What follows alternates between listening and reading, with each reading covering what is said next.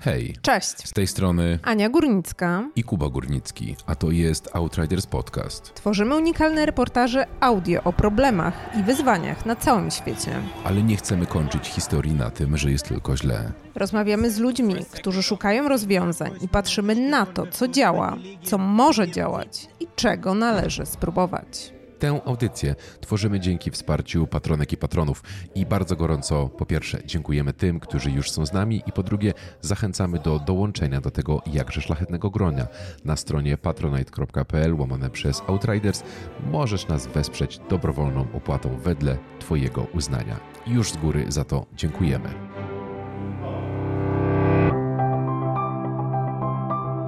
Dzień dobry, witam Was w kolejnym odcinku podcastu Outriders. Dzisiaj będziemy rozmawiać o lotnisku w Stambule, w ogóle o temacie megalotnisk. W kwietniu 2019 roku lotnisko w Stambule przejęło rolę głównego portu lotniczego w Turcji. Początkowo miało obsługiwać 90 milionów pasażerów rocznie, takie były pierwotne plany, ale tak naprawdę obecnie sięgają one nawet 200 milionów pasażerów. Powstanie lotniska kosztowało około 10 miliardów euro. Jego budowa trwała 42 miesiące, a pomysł wybudowania nowego portu dla Stambułu pojawił się już w 2009 roku.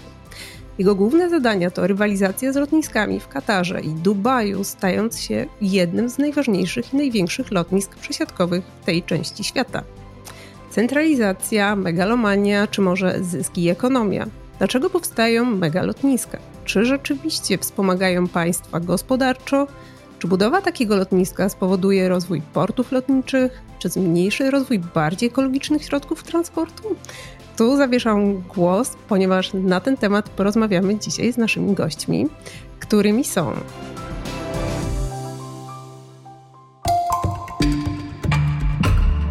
dr Karolina Wanda Olszowska, historyczka, turkolożka, asystentka w Instytucie Historii Uniwersytetu Jagiellońskiego oraz prezeska Instytutu Badań nad Turcją.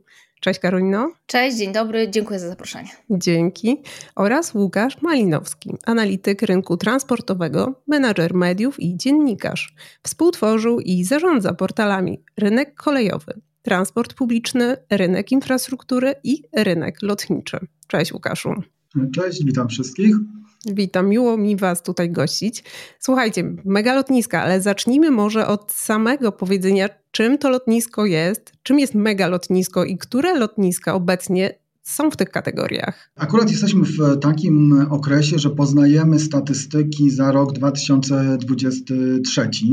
W przypadku Stambułu te liczby też już poznaliśmy i to kilka dni temu. W zeszłym roku z tego lotniska skorzystało 76,2 miliona pasażerów i to było zdecydowanie więcej niż w roku e, poprzednim. Z tej liczby aż 58 milionów e, pasażerów e, zostało obsłużonych w ruchu międzynarodowym.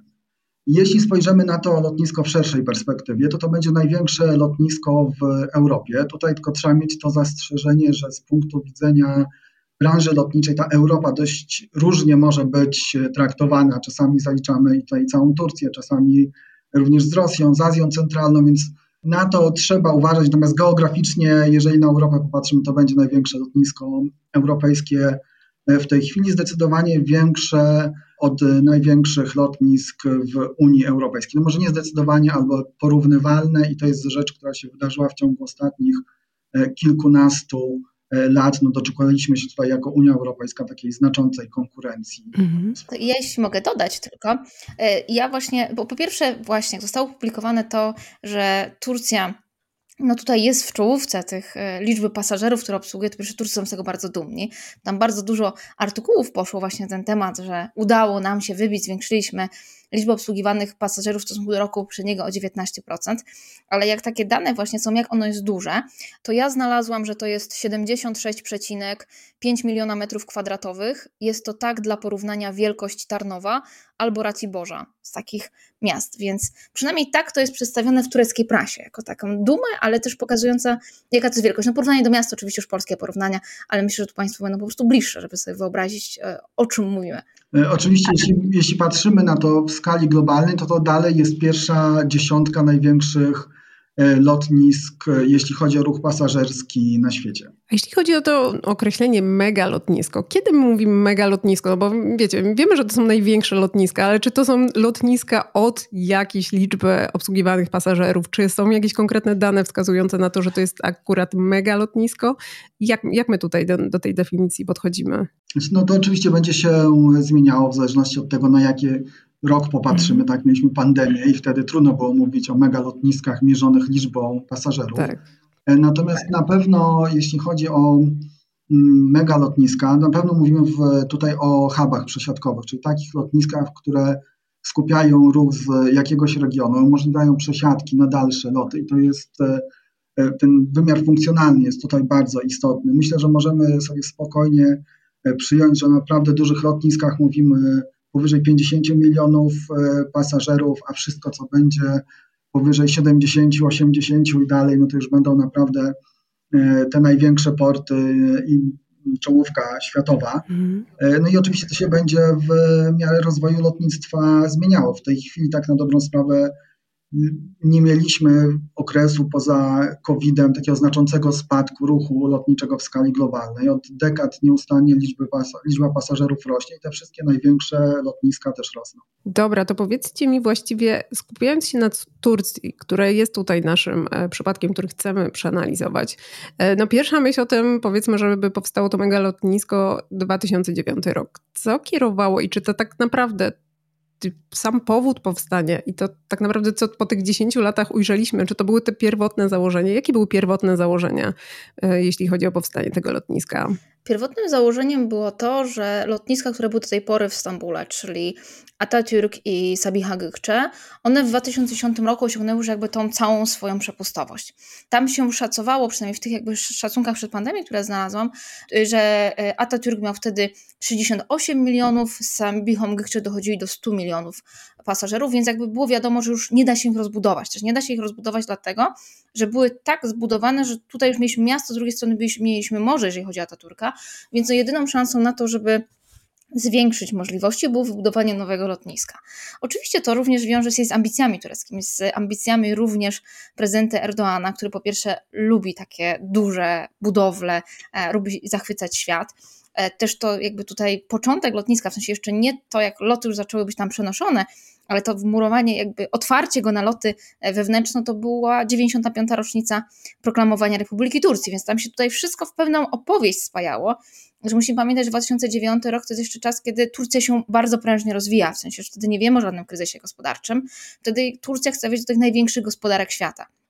Jeżeli ma takie ambicje i chce faktycznie być takim krajem, zarówno mocarstwem regionalnym, jak i mocarstwem światowym, bo takie ambicje Turcja miała i ma dalej w pewnym sensie, no to musi rozbudowywać e, swoją infrastrukturę i też chciała być właśnie tym krajem, e, które sprawi, że większość świata będzie latać przez Turcję. W sensie, po pierwsze, chciała zwiększyć swoje soft power i to świetnie widać patrząc się na Afrykę. W momencie, kiedy tych destynacji Turkish Airlines do Afryki jest coraz więcej, i, I, mówi się nawet o tym, że cała Afryka lata przez Turcję, oczywiście w takim dużym cudzysłowiu, ale to sprawia, że ta Turcja jest bardziej bliska. Tym bardziej, że jak właśnie jest jakiś czas, gdzie można wyjść, to się okazuje, że to też podejście do samej Turcji jest inne. Więc ja myślę, że tutaj to było głównym jakby przyczynkiem do tego, żeby o czymś takim myśleć. No oprócz tego po prostu, no była to rocznica, tą rocznicę trzeba było upamiętnić, niestety rocznica w ten sposób nie wyszła właśnie przez problemy gospodarcze, e, no ale prezydent Erdogan jakby lubuje się w tego typu dużych inicjatywach, które faktycznie może pokazać jako takie wielkie osiągnięcie Turcji na jej kolejną rocznicę. Mhm. A czy ta budowa nie trwała trochę długo? 10 lat, w sensie takie były plany zakładane, że, że to będzie aż tak długo trwało. No, nie oszukujmy, to jest jednak logistyczne przedsięwzięcie, ale 10 e, lat? Co się działo przez te lata? To znaczy się tak, sama budowa trwała dość szybko, nawet bardzo szybko, bo tam się uwinięto, uwinięto w 42 miesiące, przynajmniej mm -hmm. oficjalnych. E, informacji, to trochę zależy od tego, w którym momencie początek samych prac e, zaczniemy e, liczyć. Natomiast no jak przy każdej dużej inwestycji, to ten etap przygotowania i prac projektowych zajmuje zdecydowanie więcej czasu niż później fizyczna budowa lotniska. Ale wracając jeszcze do samej kwestii jak potrzeby budowy tego lotniska, to musimy też popatrzeć na to, co się działo na rynku lotniczym i na tym, jak sobie radził Turkish Airlines, który gdzieś tam na początku nowego tysiąclecia zaczął nam bardzo szybko rosnąć. Zresztą nie tylko on, ale również inni tureccy przewoźnicy lotniczy. Mieliśmy uwolniony rynek e, w Turcji, pojawiło się więcej prywatnych przewoźników, które, którzy postawili na czartery. W ogóle więcej osób zaczęło latać do Turcji z rosnącym szybko ruchem e, turystycznym. I coś z tym wszystkim e, trzeba było zrobić. Więc z jednej strony mieliśmy te ograniczenia istniejących lotnisk, a z drugiej rosnące potrzeby Turkish Airlines, który bardzo szybko zyskiwał wtedy E, pasażerów. Tutaj padł rok 2009, ja sobie zerknąłem, to było wtedy 25 milionów pasażerów okay. Turkish Airlines. Tak dla porównania lot ma teraz około 10 milionów. Dobra. E, w 2013 roku, jak już ta decyzja o budowie e, została ostatecznie klepnięta, jeśli można tak powiedzieć, to było już 48 milionów pasażerów, więc te wzrosty były tutaj ogromny i, i, presja na to, żeby gdzieś ten ruch lotniczy pomieścić, a Turkish nie był jedynym podmiotem, który był tym zainteresowany, no była, e, była ogromna, a tak na dobrą sprawę zdaje się żadnej innej lokalizacji oprócz, oprócz Stambułu tutaj nie rozważano. E, nie, nie rozważano i raczej nie ma w ogóle takiego pomysłu, żeby rozważać, tylko że Stambuł jest no, tym głównym miastem, które może sobie z czymś takim poradzić, więc Turcja raczej nie ma takich pomysłów, żeby lotnisko gdzieś poza miasto e, przenieść, tym bardziej, że też się chwali tym, że do miasta jest bardzo dobry dojazd, w sensie ono jest 35 km od Stambułu, e, ale że właśnie jest i metro, i autobusy, i, i taksówki, jakby nie ma problemu, żeby się do samego Stambułu dostać, tym bardziej, że to jest też jest takie połączenie, w sensie, że e, chyba pomysłem tureckim jest to, żeby połączyć to, że jest to miejsce przyjazdowe z tym, że właśnie jeżeli ma się więcej czasu, to można przyjechać do Stambułu i właśnie w tym Stambule zostać, więc ja myślę, że to jest takie trochę połączenie tego myślenia, wykorzystania właśnie swojego soft power, żeby przekonać ludzi, że Turcja to jest dobre miejsce, żeby je odwiedzić. Powiedzcie, czy Turcji było stać na budowę tego lotniska? 10 miliardów euro tyle około w przybliżeniu wynosi budżet. Czy było ich stać na to? Ja myślę, że wtedy było ich stać. W sensie to się oczywiście zmieniało, bo Turcja dopiero później wpadła w kryzys gospodarczy, ale wtedy Turcję było stać, poza tym miała też takie duże ambicje. To też y, zależy się, jak, jak ta inwestycja się zwraca, no bo to było bardzo kontrowersyjne, nawet nie ze względu na to, ile ona kosztowała, bo tak naprawdę kontrowersyjne jakby pojawiały się szczególnie w prasie gülenistowskiej wówczas, jakby wątpliwości do tego, czy, czy jakby jest sens budować tam lotnisko, czy tam jakby wiatry mają być niesprzyjające, że tam są miejsca, gdzie, gdzie bociany właśnie mają te trasy przelotowe, w ogóle ptaki, ale bociany przede wszystkim, więc to będzie utrudniać wykorzystanie, e, właśnie kto, kto kupuje ziemię, więc tam się takie rzeczy pojawiały, a nie nawet kwestia tego, czy Turcja na to stać. Wtedy się chyba nikt na tym specjalnie nie zastanawiał. E, po pierwsze, no jakby to była inwestycja, gdzie, która pasowała do ambicji wówczas Turcji. Zatem w 2022 roku, przynajmniej według danych, które pojawia, tureckie media podają, e, to lotnisko rocznie generuje zysk 36 i powiedzmy przecinek 2 e, miliardów dolarów. Więc ja myślę, że w tej dłuższej perspektywie e, jest możliwość zwrotu tej inwestycji. Przynajmniej tak w tym momencie się to podaje. Więc tutaj wydaje mi się, że biorąc pod uwagę, o jakiej Turcji wtedy mówimy, tutaj w ogóle nikt się nastanawia nad tym, że Turcji nie stać. Turcja może teraz nie byłoby na to stać, mhm. choć myślę, że przy dobrych inwestycjach też są projekty, na które w dalszym ciągu mogłaby się pokusić. Mhm. Musimy pamiętać o tym, że lotnictwo to jest przede wszystkim branża oparta na skali. Im więcej pasażerów przewozi linia lotnicza, tym więcej zarabia. Na jednym fotelu ten zarobek jest naprawdę niewiększy. Musimy osiągnąć tutaj odpowiednią skalę, żeby rzeczywiście te pieniądze były duże. I dokładnie tak samo działa to w przypadku e, lotnisk. Im większe jest lotnisko, tym o ten zarobek i o zyski jest e, zdecydowanie łatwiej. W związku z tym te wszystkie mega lotniska na świecie, o których mówimy, one nie mają problemu z zarabianiem pieniędzy. Tak samo jest zresztą w mniejszej skali w Polsce. Lotnisko Chopina nie ma najmniejszego problemu z zarabianiem pieniędzy. Natomiast jeżeli tych pasażerów jest mało, jeżeli na lotnisku jest 100 tysięcy pasażerów, milion pasażerów w skali roku, to to jest problem. Tak? Tych ludzi musi być jak najwięcej, żeby przychody były jak największe i cała ta skala inwestycji się mogła tutaj zwrócić. Zresztą takie lotniska nie zarabiają tak na dobrą sprawę na ruchu lotniczym, na obsłudze ruchu lotniczego, na, tym, na tych całym zestawie dodatkowych usług, z których pasażer może na lotnisku e, skorzystać. Także tak, a właśnie no, na, Turki, na lotnisku tym nowym lotnisku stambulskim bardzo dużo jest usług bardzo ekskluzywnych. W sensie, jak się w ogóle przejdziemy tam i zobaczymy, jakie butiki tam są, to to są takie najbardziej ekskluzywne butiki, jakie sobie możemy wyobrazić, więc faktycznie też tacy pasażerowie są tam mile widziani. Turkish Airlines się rozrasta, bo też to jest informacja, którą niedawno podano w tureckich mediach, że mm, planują zakupić kolejny bardzo duży zakup samolotów na to, żeby zwiększyć jeszcze liczbę destynacji, liczbę lotów. Nie mówimy o kilkuset dodatkowych samolotach, więc tutaj faktycznie e, te plany są bardzo dalekosiężne. Teraz Turkish Airlines ma zatrudniać około 70 tysięcy ludzi, a chce zatrudniać za 10 lat 150 tysięcy ludzi. Więc y, to jest taka, taka, taka kolejna perła w koronie tureckiej, tureckiej, Turcji generalnie, oprócz przemysłu zbrojeniowego, w którą na pewno będzie inwestować, bo, bo faktycznie jest coraz większej ilości miejsc i, i coraz większą ilość lotów też do dobrych destynacji Turkish Airlines posiada. Tutaj warto zwrócić uwagę na to, że jeżeli chodzi o, tę o skalę światową, tak, no Turkish jest jedną z największych linii E, lotniczych na świecie. Tutaj była mowa o Afryce, ale w ogóle Turkish ma prowadzić taką, powiedziałbym, dość agresywną politykę, jeśli chodzi o otwieranie nowych kierunków. Nie boi się e, otwierać połączeń do często e, mało bezpiecznych destynacji z punktu widzenia innych operatorów. Ostatnio zapowiedział, że uruchomi loty do Australii. To był ostatni zamieszkały kontynent, na który jeszcze nie oferował połączenia, więc jeśli chodzi o te plany i też ten wymiar taki powiedziałbym wizerunkowy, no to tutaj teraz już może powiedzieć, że jesteśmy obecni na, e, na wszystkich e, kontynentach. Lotnisko może się pochwalić tym, że korzysta z niego już ponad 100 różnych przewoźników, chociaż to ten Turkis jest zdecydowanie e, dominujący. No i to wszystko tutaj się wpisuje oczywiście w budowę pozycji Turcji na świecie. Tak, ja nawet tam widziałam, że właśnie Turkish Airlines ma chyba 262 destynacje e, z samego właśnie tego lotniska w Stambule, bo to jest chyba oprócz właśnie tych różnych miejsc takich, które moglibyśmy sobie wyobrazić, no to jest 40 parę krajów Afryki, to tam wychodzi 60 parę destynacji do samej Afryki, e, a tam no, za, za dużego wyboru jakby innych przewoźników nie ma, więc e, więc myślę, że tutaj właśnie wchodzi agresywnie na rynki. Zdaje się, że, zdaje się, że Turkish jest powyżej okay. 300, więc tutaj te, ten rozwój jest, e, jest całkiem, całkiem spory i całkiem dynamiczny. I musimy też pamiętać, że o tym, że mówimy tutaj o liczbie pasażerów do tej pory, natomiast cały czas w tych samolotach też jest zwożone cargo i dodatkowo Stambul staje się nie tylko istotnym punktem, jeśli chodzi o ruch transferowy pasażerski, ale też e, o lotniczy przewóz ładunków. Tak.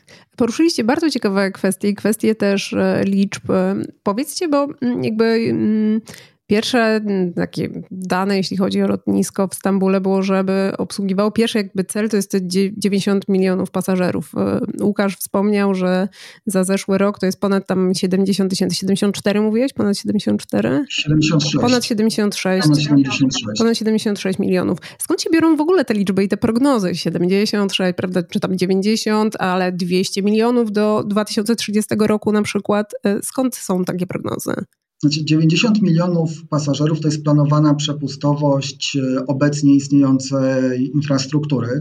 To znaczy na taką liczbę to lotnisko zostało zbudowane i widzimy, że jeszcze kilkanaście lat, może trochę mniej zapasu jest, jeśli chodzi o budowę tego ruchu. Natomiast jeżeli będzie lotnisko w Stambule chciało się zbliżyć do 200 milionów, co by czyniło z tego portu największe lotnisko na świecie, no to będą potrzebne kolejne inwestycje, kolejne terminale, kolejne e, drogi kołowania, kolejne pasy i to jest wszystko już zaplanowane i między innymi właśnie dlatego to lotnisko zostało e, przeniesione w nową lokalizację, żeby ta rozbudowa była możliwa. I jeżeli mówimy o 200 milionach, to, to naprawdę jest, wybiegamy myślę na dekady e, do przodu i tutaj to, to nie jest prognoza ruchu, tak? to jest to, na co zostało fizycznie lotnisko zaplanowane w swoim maksymalnym e, wymiarze.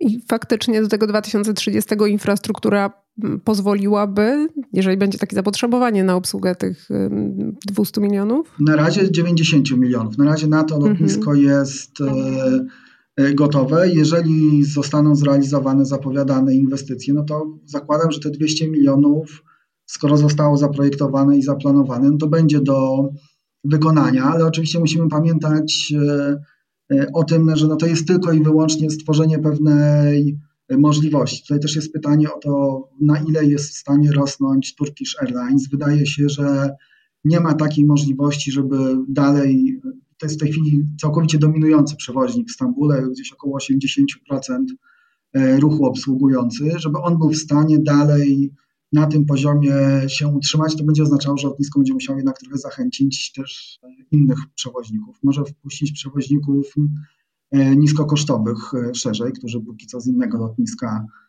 korzystają. No więc tutaj jest bardzo dużo pytań, jeśli chodzi o przyszłość, natomiast na pewno te możliwości są. To nie jest ta dyskusja, którą mamy w tej chwili w Polsce, gdzie wiemy, że możliwości rozwoju i rozbudowy lotniska Chopina są bardzo ograniczone. Teraz właśnie tańsze linie latają z Sabiha bo one są tak wykorzystane, ale ja myślę, że dużym wyzwaniem też dla Turkish Airlines będzie utrzymanie lotów krajowych, bo faktycznie był taki moment, że wszyscy Turcy raczej wybierając przemieszczanie się wewnątrz kraju, to raczej stawiali na, na loty wewnątrz e, krajowe, tylko właśnie przez Turkish Airlines, bo były bardzo dobre połączenia też dobrze cenowo i były najbardziej wygodne, bo mówimy tutaj o dużych przestrzeniach. Ale teraz coraz więcej y, Turków wybiera y, autobus najczęściej albo pociąg, no nie ze, z mhm. powodów e, e, ekologicznych, tylko z powodów ekonomicznych, dlatego że w tym tak. momencie po prostu, biorąc pod uwagę jak bardzo poszły w ogóle bilety do góry, w Turcji jak wszystko poszło do góry e, i, i z jakimi podwyżkami mamy do czynienia na co dzień i nie wiem jak też pieniądz traci, no bo tutaj żeby Państwo jakby to na, naocznić, jeżeli jak ogłoszono pod koniec grudnia podwyżkę płacy minimalnej, to ona w przeliczeniu na dolary w przeciągu półtorej tygodnia straciła 36% z tej wartości wcześniej. Więc teraz Turcy, jeżeli w ogóle jeżdżą, bo bardzo często jest tak, że rezygnują w ogóle z przemieszczania się gdzieś dalej, no to raczej wybierają jak najtańsze środki transportu, i też sami Turcy, nie wiem, organizując choćby konferencje, to do tej pory było tak, że Turcy pokrywali wszystkie koszty, coś czego my w Polsce nie znamy, bo u nas raczej jest tak, że jak się organizuje konferencję, to to osoba, która przyjeżdża na konferencję pokrywa sobie koszty, to Turcy zapraszając faktycznie pokrywali wszystkie koszty, ale teraz na przykład nie chcą już finansować biletów zagranicznych dlatego że po prostu zdają sobie sprawę z tego, że dla nich w momencie, kiedy lira jest tak słaba, a, a właśnie w stosunku do dolara, e, no to jest to nieopłacalne i nie są w stanie tego zrobić, biorąc pod uwagę, jaki mają budżet. I to też może wpłynąć w jakiś sposób właśnie na funkcjonowanie choćby ilości lotów czy opłacalności, no bo to, co wcześniej się generowało, czy te loty krajowe, które były bardzo popularne, no teraz ich popularność spada właśnie dlatego, że albo się w ogóle jakby nie wybierają, bo takie też mamy e, statystyki o tym, ile Turków rezygnuje na przykład z wyjazdu do rodzin na święta, by na to nie stać, albo przesiadają się na jak najtańsze środki komunikacji. Tylko to, co będzie problemem wewnętrznym w Turcji i dla mieszkańców Turcji, może być z zewnątrz widziane jako szansa. Tak? Jeżeli mamy przewoźników aktywnych na rynku europejskim, którzy akurat z dostępem do euro czy dolara nie mają problemu, to dla nich jest interesująca okazja, pomijając to, że rynek turecki tak jest bardzo e, interesujący i z ogromnym potencjałem, żeby pojawić się w Turcji, zaoferować e, nowe przewozy, nowe destynacje. E, tutaj warto popatrzeć na to, co się wydarzyło z punktu widzenia europejskiego, po tym jak otworzyły się, otworzyło się na przykład Maroko na współpracę lotniczą. W tej chwili, jeśli chodzi o Turcję, mamy jednak bardzo dużo umów ograniczających rozbudowę połączeń pomiędzy poszczególnymi państwami. To dotyczy, to dotyczy na przykład Polski. Natomiast kiedy te mm, przeszkody administracyjne i prawne zostały w przypadku Maroka zniesione, no mieliśmy wielką inwazję przewoźników nisko, niskokosztowych e, na Maroko. Podobna sytuacja była w Jordanii. Tutaj jeszcze ten rynek nie jest aż tak bardzo otwarty, jakby mógł być, więc globalnie, myślę w dłuższej perspektywie, tutaj e, przewozy lotnicze pomiędzy Turcją a państwami z tego najbliższego regionu i Europą jednak mają dalej bardzo duży potencjał wzrostu. Ja jeszcze chciałam Was dopytać, e, co tak naprawdę, jeśli patrzymy w sposób mierzalny, daje takie mega lotnisko? Najpierw e, co daje, potem jakieś tam, nie wiem, zagrożenia, inne rzeczy, problemy, wyzwania też, może nie problemy, ale wyzwania. Więc najpierw, co mega lotnisko dało Turcji? Ja mam na myśli nie tylko, mm, nie wiem, biznesom, które otwierają się na lotnisku, ale krajowi. Ja myślę, że przede wszystkim taki jakby wzrost znaczenia, w sensie w takim wymiarze politycznym, wzrost znaczenia Turcji na arenie międzynarodowej, dlatego że, no właśnie, połowa świata lata przez Turcję, więc jakby znaczenie Turcji, znajomość Turcji rośnie. Też właśnie w kontekście tego soft power, o którym już mówiłam, właśnie, że Turcja ma loty do destynacji w Afryce, do których inne państwa jakby nie latają i to ona jest przewoźnikiem, e, oni latają przez Turcję, więc jakby zupełnie inaczej na Turcję się postrzega. No to też oczywiście miejsca pracy dla, dla samego Stambułu, więc y, tutaj jakby ciężko jest w tym momencie oszacować, na ile one są wystarczające. Mówimy o Stambule, która ma oficjalnie 20 milionów e, mieszkańców na miejsc pracy, to tam powiedzmy kilkaset było w stanie dać lotnisko.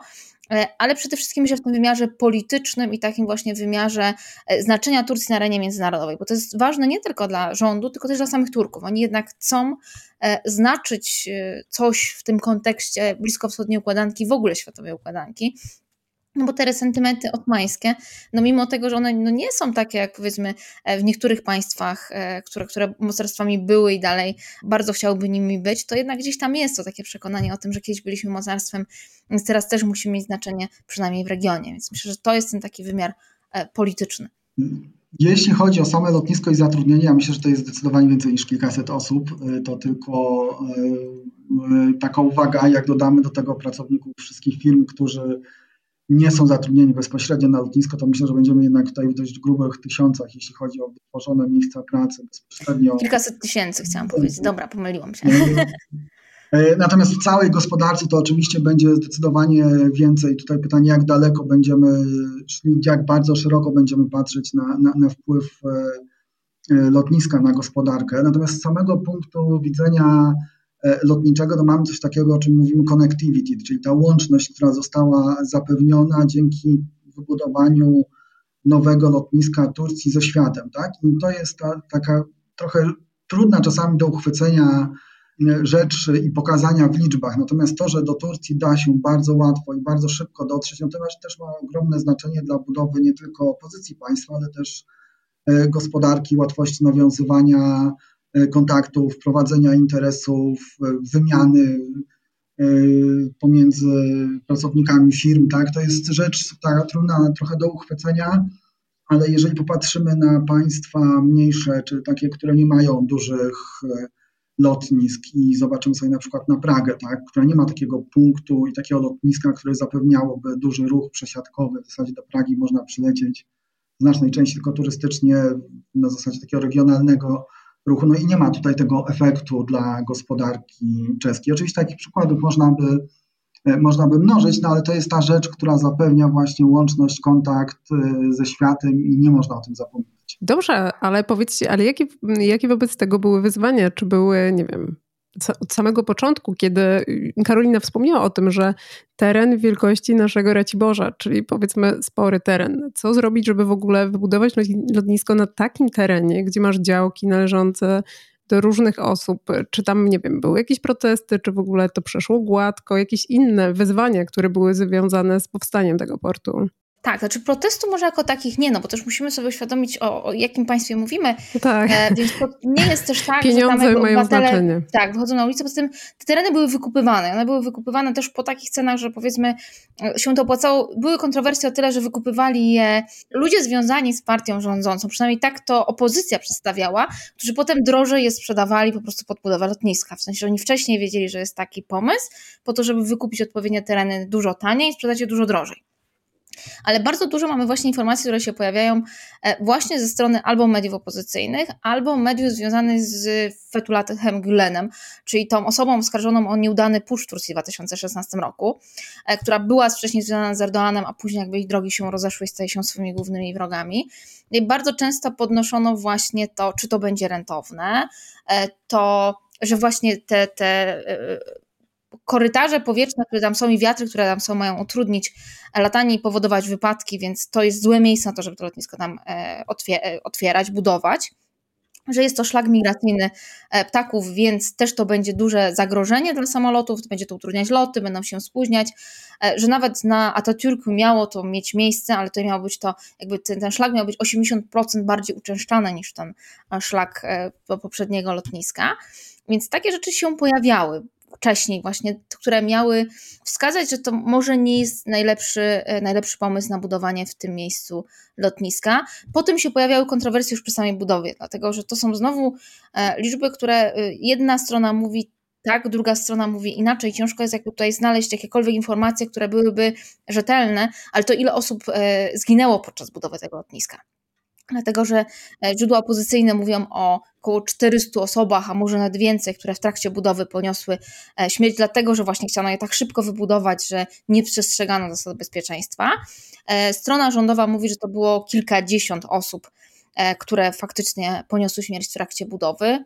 Ciężko jest tutaj znaleźć jakiekolwiek dane, które by to potwierdziły albo obaliły. Na pewno jest to jakaś taka e, liczba pomiędzy, więc ja myślę, że tutaj faktycznie mówimy o jakichś 200-300 osobach, też znając e, realia, które są w Turcji, czyli realia tego, że tam się zasady bezpieczeństwa bardzo często nie przestrzega, albo są one takie z dużym przemrużeniem oka traktowane, tym bardziej, że w ogóle jakby wszyscy, cała rozporządzenia dotyczące prawa pracy działają zupełnie inaczej niż w Europie, więc y, tam też ludzie się po prostu boją, że tę pracę stracą, więc przystają na, na różnego rodzaju e, warunki, więc to są chyba takie największe kontrowersje, które można było przed tą budową spotkać, przynajmniej w tej tureckiej w prasie i właśnie w tych rzeczach, które się tam pokazywały. Tak, żeby to, te, te liczby trochę w takim kontekście pokazać, to gdybyśmy mówili o tej oficjalnej liczbie osób, które zginęły w czasie budowy lotniska, to to jest liczba porównywalna z wypadkami na budowach w Polsce w skali krajów w ciągu roku, tak? Więc a tutaj mówimy tylko i wyłącznie o jednej tak. e, inwestycji. Co jakiś czas pojawiają się głosy mówiące, że zobaczcie, jak szybko można zbudować wielkie lotnisko. Jesteśmy w stanie zbudować centralny port komunikacyjny w ciągu tych kilku lat, ale nie pamięta się właśnie o tym, jakim kosztem to się odbyło. Z jednej strony dla przestrzegania przepisów i norm, które u nas są jednak dużo bardziej, dużo dalej idące i dają dużą większą ochronę i właścicielom, a później pracownikom, a drugie, no, że rzeczywiście tam zginęło w trakcie budowy całkiem sporo osób, więc e, no, naprawdę budowa lotniska może pójść w miarę szybko i sprawnie, ale Stambuł nie jest tutaj dobrym przykładem tego, jak należy realizować e, dużą inwestycję. Czy w Turcji się chyba też po prostu tym mniej przejmuje, bo w ogóle jakby przestrzeganiu różnego rodzaju norm. Widzieliśmy to przy trzęsieniu ziemi.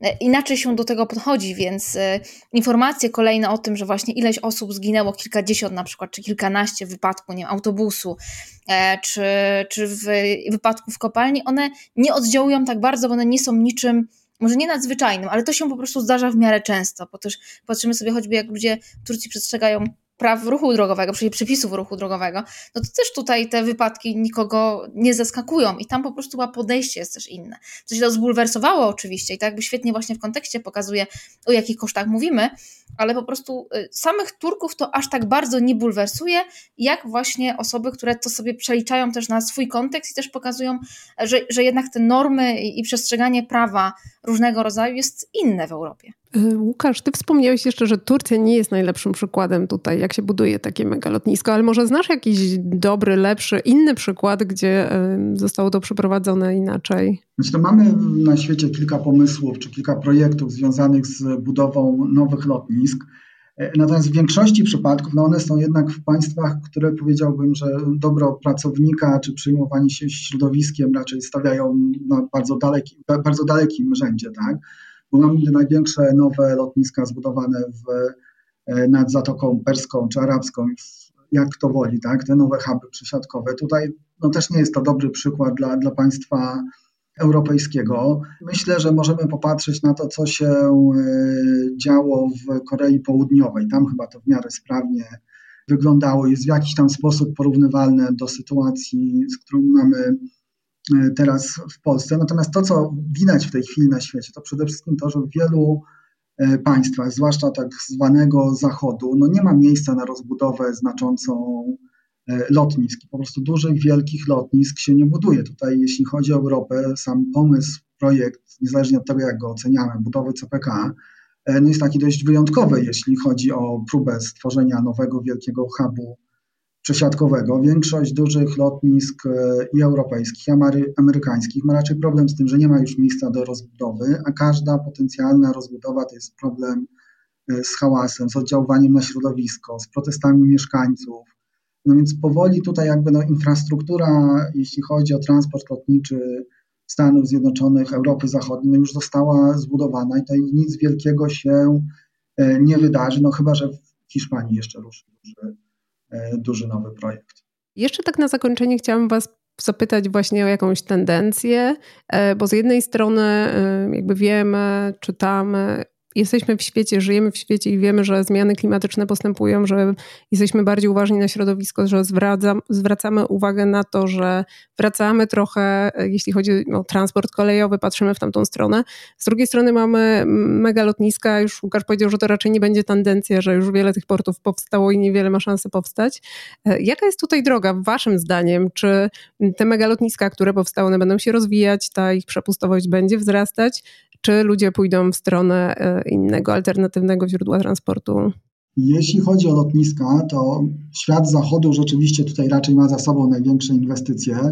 Natomiast dalej Azja, Afryka, która jest no zupełnie, jak na dobrą sprawę, pozbawiona dużej infrastruktury lotniczej, jeśli popatrzymy na, na cały kontynent, tutaj jest ogromne pole do rozwoju. I tak jak przez ostatnie e, kilkadziesiąt lat, w zasadzie od końca II wojny światowej, ruch lotniczy nieustannie rósł, a cena biletu nieustannie spadała, więc stawał się coraz bardziej dostępny no to jest tendencja, której raczej nie da się zatrzymać, nie da się odwrócić. Oczywiście to będzie wyglądało inaczej w poszczególnych regionach, ale dalej Azja i Afryka będą to się bardzo prężnie, e, prężnie rozwijać. Ameryka Południowa zapewne, zapewne też tutaj e, jeszcze ma coś do e, pokazania.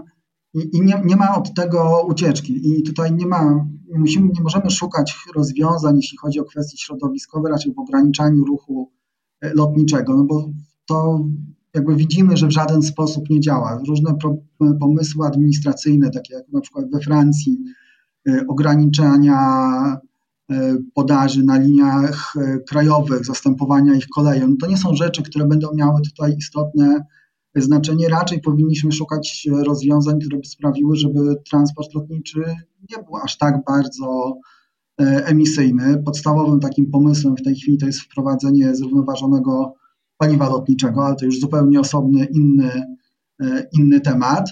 E, no i jeśli chodzi o same lotniska, no to możemy tylko trzymać kciuki na to, żeby te nowe, które będą powstawały i te, które będą rozbudowywane, e, no, były tworzone z poszanowaniem dla, tego, dla środowiska i dla tego, co już mamy. Czyli ja jeszcze mogę, jeżeli o Turcję chodzi, dodać, że no w Turcji w ogóle patrzenie się na ekologię i takie rzeczy jest inne niż w Europie, no bo tam choćby y, dla tych, którzy znajdą kosze do segregacji odpadów, to ja bym przyznała już dużą nagrodę, bo to nie jest łatwe. E, już nie mówiąc o tym, że te śmieci bardzo często można znaleźć na ulicy, zanim są posprzątane i tak dalej, i tak dalej, więc to jakby nikogo dziwi to lotnisko, które powstało i tak się szczyci tym, że po pierwsze używa, e, ono używa, wykorzystuje energię słoneczną, poza tym prowadzi recykling wody i też zrównoważone e, zarządzanie odpadami, więc jak na Turcję to i tak jest duży postęp, znaczy oczywiście tutaj w stronę OZE Turcja idzie, bo jej się to po prostu opłaca, ale jakby podejście do ekologii jest inne. To, co mnie zaskoczyło tak pozytywnie na tym lotnisku, już jakby patrząc na ekologię jako na całość, też na podejście do zwierząt, to to, że ma miejsce, gdzie można wyjść z psami wewnątrz, w sensie takie, gdzie można z tym psem pójść, jakby tutaj załatwić jego potrzeby, można dać mu wody, tam też jest karma, więc jak na lotnisko, no mnie jako posiadaczki szczęśliwej psa, którego ten pies jest ważny, no było to takie bardzo zaskakujące, bo to w Turcji. I tutaj właśnie mamy tak przystosowane to po to, żeby ten pies się jednak w tej drodze nie męczył, a z drugiej strony właśnie, że było to naprawdę dobrze zagospodarowane i dobrze oznakowane. To nie było tak, że ja idąc po tym lotnisku E, nie widziałam tego, tylko ja właśnie z ciekawości tam poszłam, bo zobaczyłam e, drogowskazy, które do tego miejsca kierowały. Więc to też pokazuje takie trochę myślenie nieszablonowe, w sensie ono nie jest tureckie, e, a jednocześnie tutaj zostało wdrożone tak na potrzeby właśnie raczej świata i to świata zachodniego niż odbiorcy tureckiego, co jest pozytywnym znakiem, jeżeli chodzi o takie patrzenie też na to, jak to jest odbierane w świecie, tak mi się wydaje. Słuchajcie, bo z takiego ludzkiego punktu widzenia pytanie do Was. Czy Wy wolicie mega lotniska, czy wolicie małe lotniska? Z jakich wolicie korzystać? To jest trudne pytanie. ja, ja lubię lotnisko odpowiedź. w Stambule, w sensie lubię go okay. tyle, że mnie się tam, mimo tego, że ono jest duże i faktycznie trzeba mieć dużo czasu na przesiadkę, to mnie tam się dużo łatwiej połapać niż na innych lotniskach, nie wiem, w Frankfurcie, w Monachium i tak dalej, bo wcześniej do Turcji latało się właśnie z przesiadką e, w Niemczech zazwyczaj. Więc ono jest dla mnie dość dobre do tego rozwikłania, w którą stronę powinna iść, ale może to jest bardzo subiektywne, w sensie może to po prostu jest kwestia tego, że, że jakby tam się jakoś bardziej odnajduje, ale z drugiej strony lotnisko w Ankarze, które jest lotniskiem raczej małym i tam faktycznie zazwyczaj nie ma kolejek, wszystko idzie sprawnie, jest kilka lotów, no jest bardzo przyjemne, bo właśnie podchodzimy do kontroli paszportowej, mamy trzy osoby przed sobą, a nie, że musimy tam stać być trzy godziny przed lotem, a nie dwie godziny przed lotem, więc Myślę, że to jest tak bardzo e, subiektywne i trudne do określenia, przynajmniej z mojej perspektywy. A ty, Łukasz? Znaczy myślę, że to jest tak, że lubimy te lotniska, na których jakość obsługi pasażera jest wysoka i dobra, a skala czasami tutaj ma drugorzędne znaczenie. Natomiast jeśli chodzi o te największe mm, lotniska, lotnisko w Stambule, zresztą tak jak wiele nowych e, portów lotniczych, no jest bardzo dobrze zaprojektowane. Mamy pewien, powiedziałbym, światowy standard, jeśli chodzi o to, jak, w jaki sposób pasażer ma być poprowadzony na lotnisku przy przesiadce, przy, przy, przy locie do jakiegoś miejsca. Tak?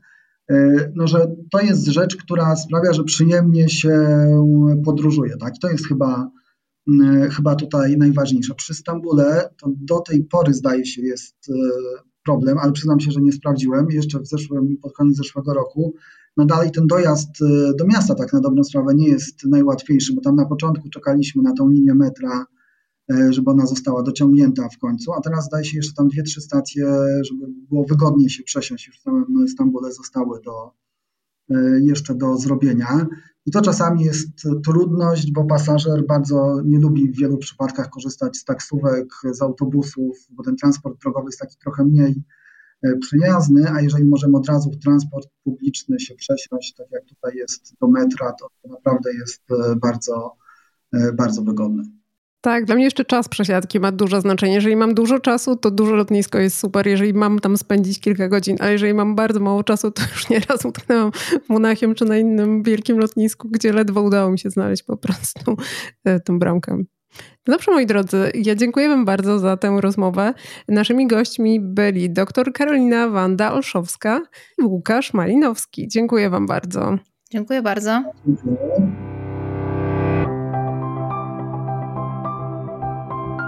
A już na sam koniec bardzo chcielibyśmy z Anią i całym zespołem podziękować wszystkim, dzięki którym powstaje ta audycja, czyli naszym patronkom i patronom.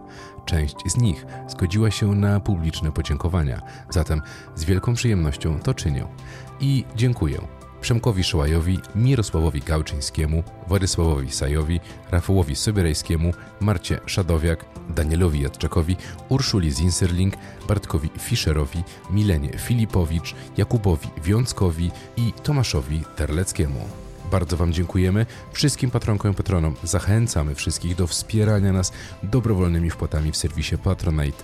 Tam samemu zdecydujesz o kwocie wsparcia, a my polecamy się i dziękujemy za Wasze oceny na Spotify, Apple czy innych platformach, na których nas słuchacie. I do usłyszenia w kolejnym tygodniu.